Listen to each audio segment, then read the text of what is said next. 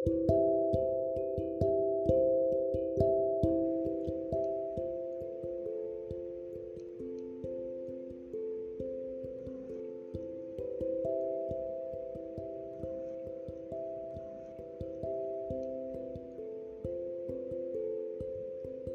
yang malang bergerak dalam debur ombak yang dihempaskan ke pantai. Ditarik sebentar, lalu dihempaskan kembali.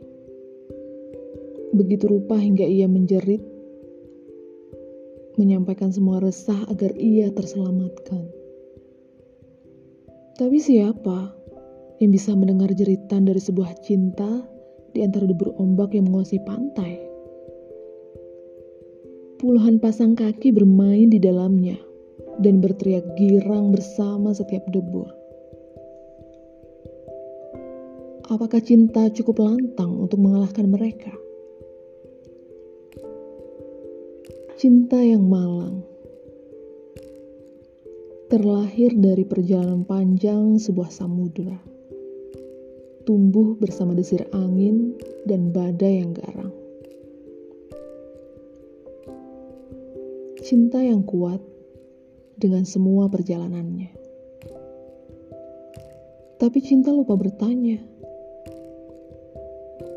adakah samudera mencintainya?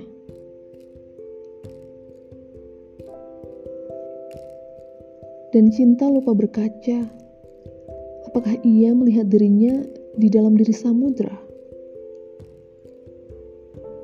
Cinta yang bodoh yang tetap ada dan berharap diselamatkan.